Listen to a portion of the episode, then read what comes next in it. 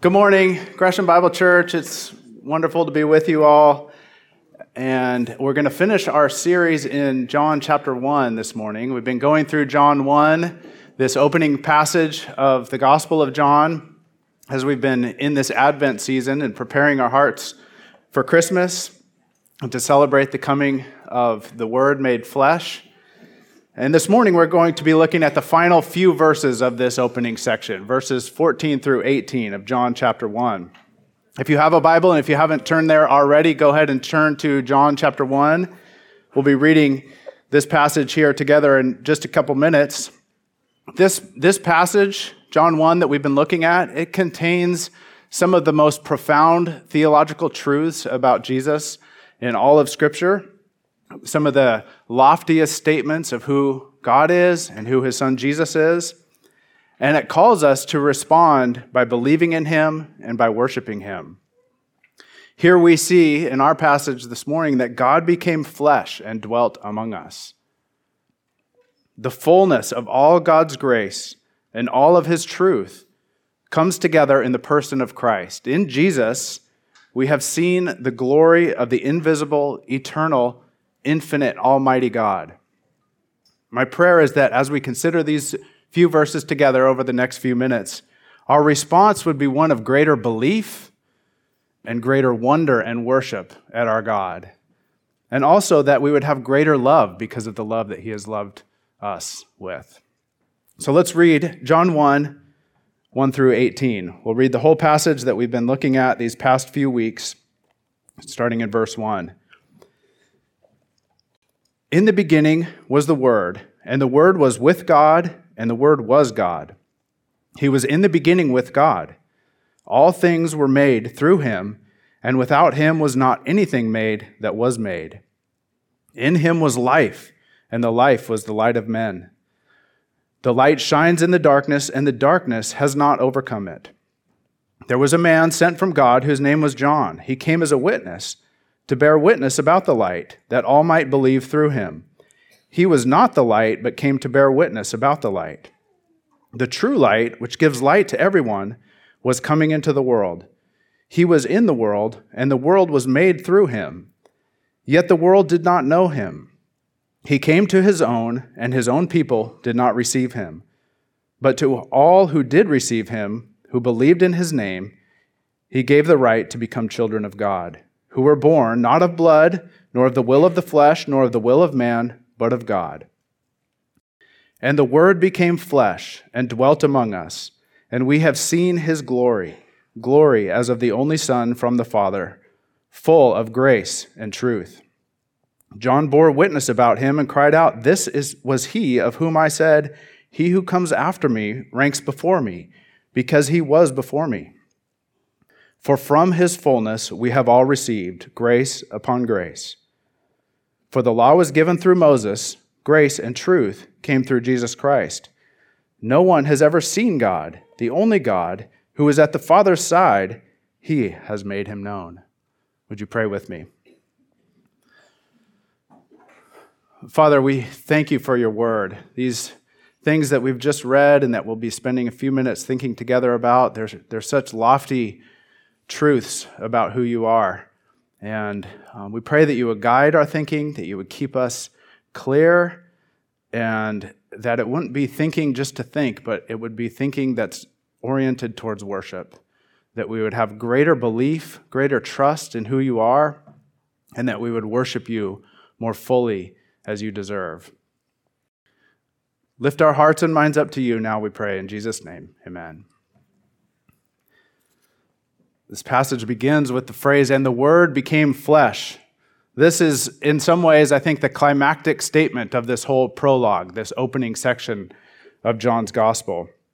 Back in verse 1, John introduced the Word. And then after that, we read of John the Baptist, who came to bear witness to the Word, to the true light. And then it said that the true light, who came into the world, would give the right to become children of God to all who receive him and believe in his name. And now in verse 14, it refers again to this divine word who was there at the beginning. The word became flesh. In a lot of ways, we could say this is Christmas in a nutshell. During Advent, at Christmas time, we celebrate that God became human in the person of Jesus. We celebrate the incarnation, the enfleshing of Jesus, of the Word, of God. It's hard not to think about carne asada when I think of the word in, incarnation. Carne, flesh, meat. That's what, that's what we celebrate. We celebrate God taking on a body, a flesh. The incarnation is a glorious truth and a deep mystery. We can only begin to comprehend all that it means that the divine Word of God became flesh.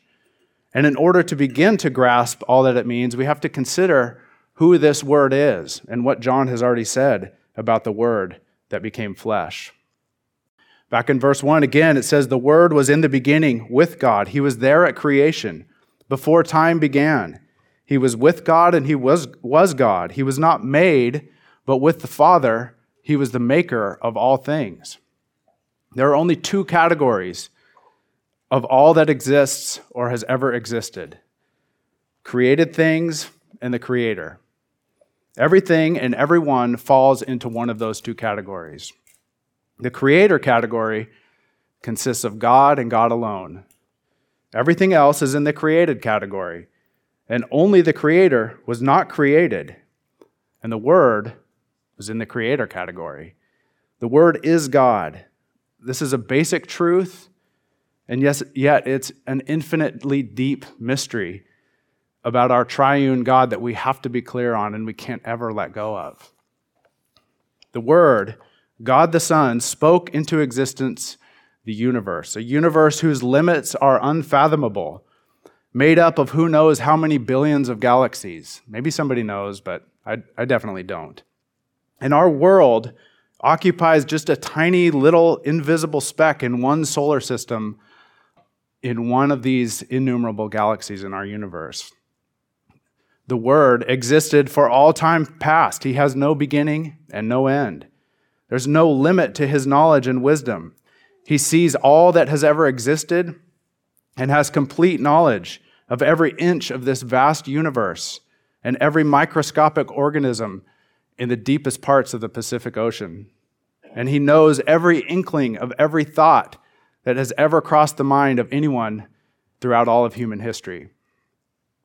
This divine word, the eternal, infinite, transcendent, and almighty God, he stooped down, or in theological language, he condescended. He came down to be with us lowered himself and inhabited a moment of time some 2,000 years ago.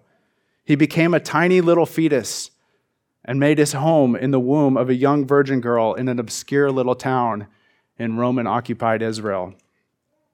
And after nine months, he was born in a manger. And his birth was announced by heavenly armies of angels. The Word became flesh and dwelt among us the God of the universe, who cannot be contained in the heaven, the highest heavens, made his dwelling among us. The, the language of this word, uh, dwelling with us, the dwelling language, it's the same kind of language we've, we've been seeing in Exodus with the tabernacle. There it says that God instructed Moses and the Israelites to make a tent, a tabernacle, so that his presence may dwell in their midst. The tabernacle was the temporary dwelling place of God for the people of Israel. And Jesus is the ultimate dwelling place of God, the display of God's presence in perfection. The tabernacle and later the temple, this was a reminder, a shadow pointing ahead to the Word becoming flesh and dwelling among us. When the tabernacle was completed at the end of Exodus, if, you if your Bible studies have reached the end of Exodus by this point, good job. You're making good, good speed. Uh, but Exodus 40, the tabernacle was completed, and the glory of God came down and filled the tabernacle. And the priests and even Moses couldn't enter the, enter the tabernacle because of God's glorious presence there. But as verse 14 of John 1 here in our passage goes on to say, when the Word became flesh and dwelt or tabernacled among us, we have seen his glory in a way that Moses never could. We've seen the glory as of the only Son from the Father, full of grace and truth. In the rest of the passage, verses 15 through 18, uh, we can see these concepts of grace and truth are being kind of unpacked in various ways. We see what it means that Jesus was full of grace and truth. In many ways, this pair, grace and truth, it captures the whole purpose of the incarnation and captures the glory of the gospel. God became human to display his grace and his truth to us, his loving and faithful character. The phrase grace and truth, it corresponds in many ways, and I'm convinced that this is intentional on John's part. It corresponds to that definitive statement of God's character in Exodus 34 that Megan referred to, that we've been thinking about in Exodus. There, the Lord described himself as gracious and merciful, slow to anger, and abounding in steadfast love and faithfulness. Grace and truth, which is used twice here in John 1 in our passage, I think it's meant to be kind of a summary statement of God's gracious character and truthful character and faithful, loving character as he revealed it throughout the Old Testament. And here, John is saying that God's gracious and loving, faithful and true character is displayed most perfectly in the Word become flesh, in Jesus. Grace and truth comes up again in verse 17. It says, For the law was given through Moses, grace and truth came through Jesus Christ. This is the first time in John's gospel that he refers to Jesus as Jesus, that he uses the name Jesus and then attaches Christ to it, which is not just Jesus' last name. Christ means Messiah. Up to this point, the Son has been referred to as the Word, and now it's saying that the divine Word, who was there at the creation, who became flesh and dwelt among us, this is Jesus. And he is the Christ. He's the long expected Messiah. When it says that the law was given through Moses and grace and truth came through Jesus Christ, it's not saying that there was no grace or that there was no truth before Jesus came. It's, not, it's also not saying that the law of Moses or the scriptures that preceded John the Baptist were somehow without grace or totally lacking in truth. As we've been reading again in Exodus, God gave the law to Moses and Israel at Mount Sinai as a gracious gift from a God of truth. But the law wasn't an end in itself. It pointed ahead to a greater display of God's grace and truth yet to come. Later in John's gospel, Jesus makes the bold claim in, in chapter 5 that Moses wrote of him. The law d- did come through Moses, but Moses also wrote of the seed, the offspring of the woman Eve, who would come to crush the serpent's head and overturn the curse of sin. Moses also wrote that this seed would be a blessing to the nations and that he would come from Abraham's lineage and Isaac's line after him, and then Jacob, and then from the tribe of Judah. Moses wrote all of those things. He also wrote that this coming one from Judah's line would be a king who would rise like a star and defeat his enemies. Yes, the law did come through Moses, and Moses also wrote in a way that anticipated this coming Passover lamb who would be slain as a sacrifice, a substitute in our place as sinners, shedding the blood that's necessary for forgiveness from God. Here in verse 17, I don't think John is setting up some sort of conflict between the law of Moses or the Old Testament on one hand and grace and truth that comes through Jesus on the other hand.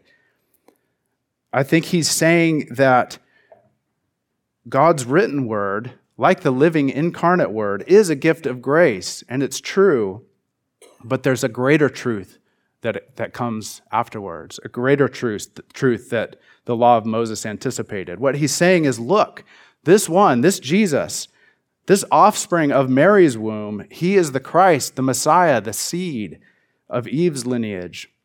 The grace and truth Moses and all the prophets anticipated, and whom all God's people longed to see, he is here, and he is the eternal Creator God made flesh. John the Baptist who's also known as John the Witness or sometimes just JTB, Eric. There we go, Eric. Uh, John the Baptist, John the Witness, he came and bore witness about the word, as it says in verse 15. It reiterates what it said earlier in John 1. In a similar way to John bearing witness, before John, Moses and the prophets also bore witness and prepared the way, like John, for the coming Messiah, the one who would be the climactic expression of the character of God, of the grace and truth of God, the perfect display of these two traits. So he came full of grace and full of truth. Let's think for a, few minutes about what it means that he came full of grace. Verse 16 says, For from his fullness we have all received grace upon grace. This is somewhat of a strange little phrase here grace upon grace. It uh, could be seen just as a, a way of simply kind of going beyond a simple statement of God's grace. I think it certainly is that. We've received grace in Jesus, but it's not, it's not just a simple grace. One way to understand the phrase grace upon grace is that in Christ we have layers and layers of grace, endless grace, grace all the way down.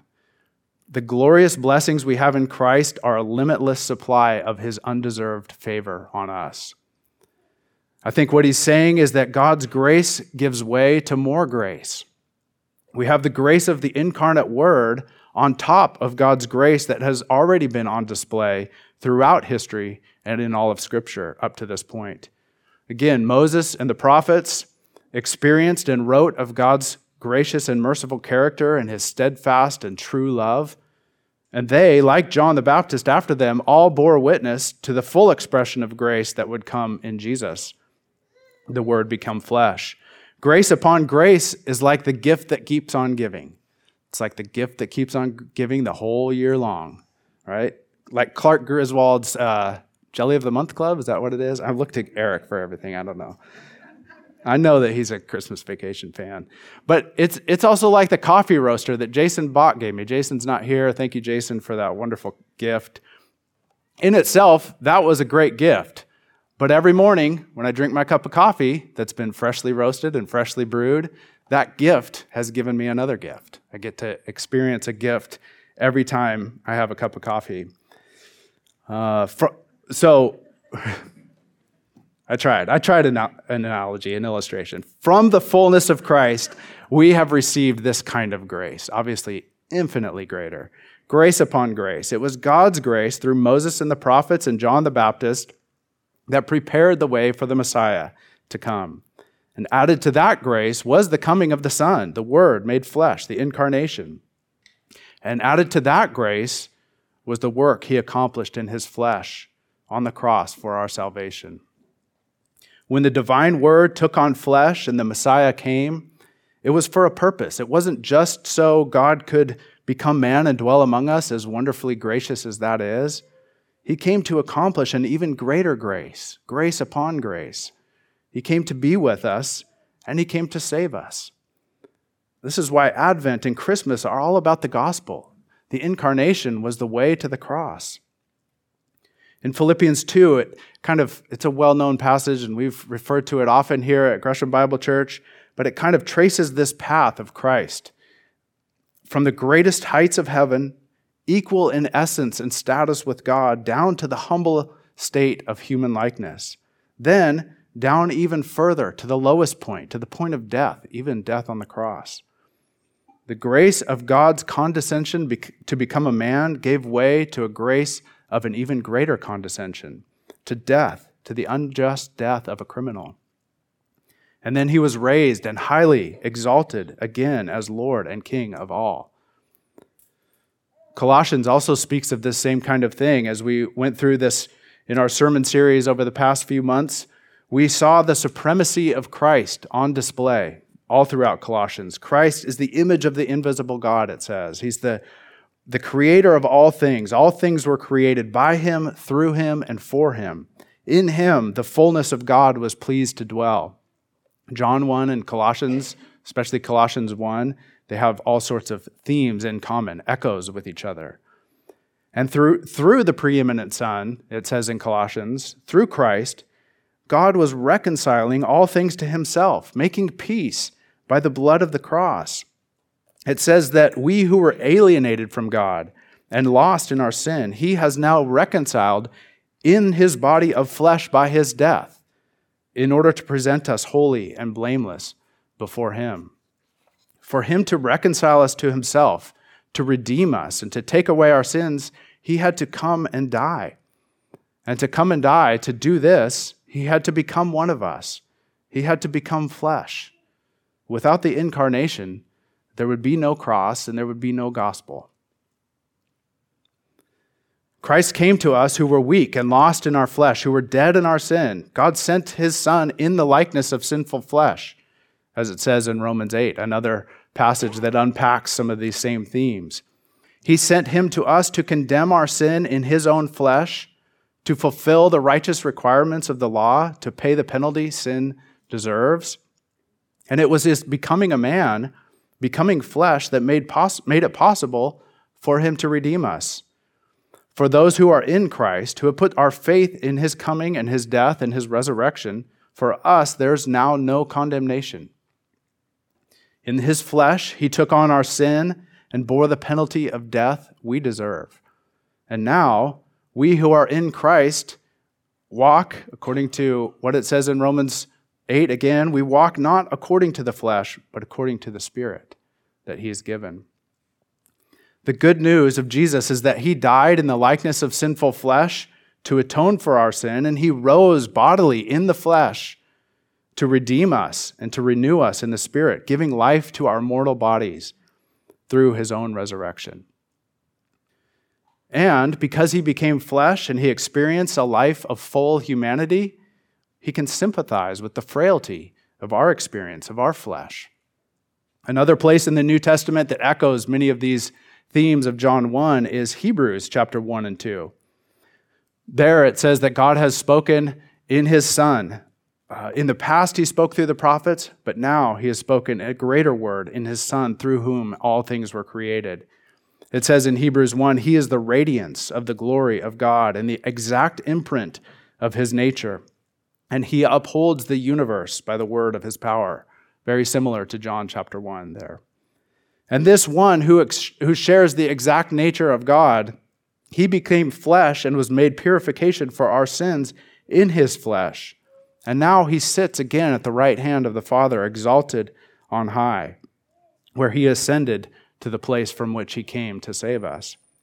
Hebrews goes on to say that the Son partook of the same flesh and blood we experienced, and he did this through his death in the flesh that he might defeat sin and death and the devil. He was made like us in every way, though without sin, so that he could become the faithful and merciful high priest who makes atonement for our sins once and for all. In our passage in John, it could have just said, God became man, or the Word became man, but saying the Word became flesh is a more poignant and powerful way, a more forceful way to say that the infinite God, the Almighty Creator of all things, descended to a lowly place he came down from his glorious height and he descended to the weak and humble state of human flesh. He took on all the limitations and earthiness entailed in becoming flesh. He took on full humanity. In his flesh, Jesus looked and felt and thought and acted like we do. Contrary to what the song says, that little Lord Jesus crying, I think he did make. Uh, I think Jesus cried. He had poopy diapers or poopy swaddling clothes, whatever they had back then. I think he had to clip his fingernails. He got scrapes and bruises when he was playing with his friends, and I think he probably busted up his knuckles when he was working with Joseph in the shop. He also had the same kinds of thoughts and emotions we do. He didn't just look human, he didn't just put on flesh kind of like an exterior, like a suit. He became flesh, it says. He took on all that it means to take on humanity, though without sin. This is the, the mystery of the incarnate God. He was like us, but perfectly blameless, without sin, fully man in his body, in his soul, in his heart, in his mind, but not ever falling short of God's righteousness in his actions, in his thoughts, in his words, in his attitudes, or in any way at all he experienced what it means to be human, including the temptation to sin. Hebrews 2:18 says, "For because he himself suffered when tempted, he is able to help those who are being tempted." In Jesus, we have one who can sympathize with our weaknesses, who in every respect was tempted as we are, yet without sin. And that last phrase is of utmost importance. There's great comfort in knowing that He walked in our shoes. He lived in a body like ours, felt what we feel, thought how we think, and was tempted like we are. Because of this, we are called to approach Him with joyful confidence, to draw near to His throne of grace. We can come near to a holy and righteous God through Christ, and through Him, we receive mercy and we find grace to help in time of need. The Word became flesh, and in Him we have received grace upon grace upon amazing grace. And the Word was also full of truth. I'd like to think for a few minutes now about what it means that the Word became flesh and was full of truth. He came to save us by His grace, and He re- came to reveal the truth of the triune God to us. Our passage ends in verse 18 by saying that no one has ever seen God, and yet the only God, the Word of God, who became flesh and dwelt among us, who is at the Father's side, he has made God known. Jesus has made the invisible God visible. In Jesus' high priestly prayer in John chapter 17, um, he picks up on some of these same ideas about making God known. Jesus says that he came to save those who, who are his and to give them eternal life by his death and resurrection. And this is eternal life, he prays in his prayer to the Father. Eternal life is that they know you, the only true God, and Jesus Christ, whom you have sent. Knowing God through Christ is what it means to have eternal life. As we've been thinking about this passage in John chapter 1, verses 14 through 18, we've been mostly trying to capture the wonder of the incarnation. Different biblical passages call for different kinds of responses from us. And I think John 1 mainly calls for a response of greater belief and greater wonder and amazement and worship. As we conclude, though, now I think we can consider one other kind of application point, one other response that this passage calls us to. And this is uh, to love. This ties in not coincidentally with our candle that the woods lit for us today. Um, this passage calls us to love with the same kind of love that He has shown us. Through the incarnation, we've come to know God and we've come to see His glory in Christ. And now we're called to make Him known as He has made Himself known to us. Jesus concludes his prayer there in John 17 by saying, He was made, He has made the Father known so that the love he and the Father share may be in us and may be seen in us. It's a lot like grace upon grace. God's love is a gift that keeps on giving. God is love in his triune nature. He loves us with the same kind of love that he has in himself, and we are to love one another as a reflection of his love. 1 John 4 picks up these passages too. John talks about them all through his writings in the gospel and his letters to the church. And um, he says in John in 1 John 4 7, he says, Love, uh, let us love one another, for love is from God, and whoever loves has been born of God and knows God. Jesus has made God known by his love, and the way we are known as followers of Jesus is by our love. 1 John 4 then continues on and says that the love of God was manifest or made known among us by God sending his only Son into the world so that we might live through him. In this is love, it says, not that we have loved God, but that he loved us and sent his Son to the, be, be the propitiation, the atoning sacrifice for our sins. So then, beloved brothers, John says, if God so loved us, let us also love one another. No one has ever seen God, but the Word has become flesh and made him known. And when we love one another, he is made known to others by his love through us and in us. As we consider the wonder of the incarnation this Christmas, let's grow in our love for him and for one another, and let us worship the Word who became flesh, full of grace and truth. Would you pray with me? Father, these are, these are such magnificent and lofty truths that we think of. We do worship you. We thank you for your grace and your truth. your faithful, steadfast love for us. Um, we pray that you would lift our hearts to worship you today as we respond by taking communion and as we sing songs of worship to you. I pray that you would uh, lift our hearts to respond and worship to you throughout the week, uh, anticipating celebrating Christmas next weekend and beyond. I pray that our lives would be shaped more and more by a, a worship of you that matches your wonderful, gracious, and truthful character. We pray these things in Jesus' name. Amen.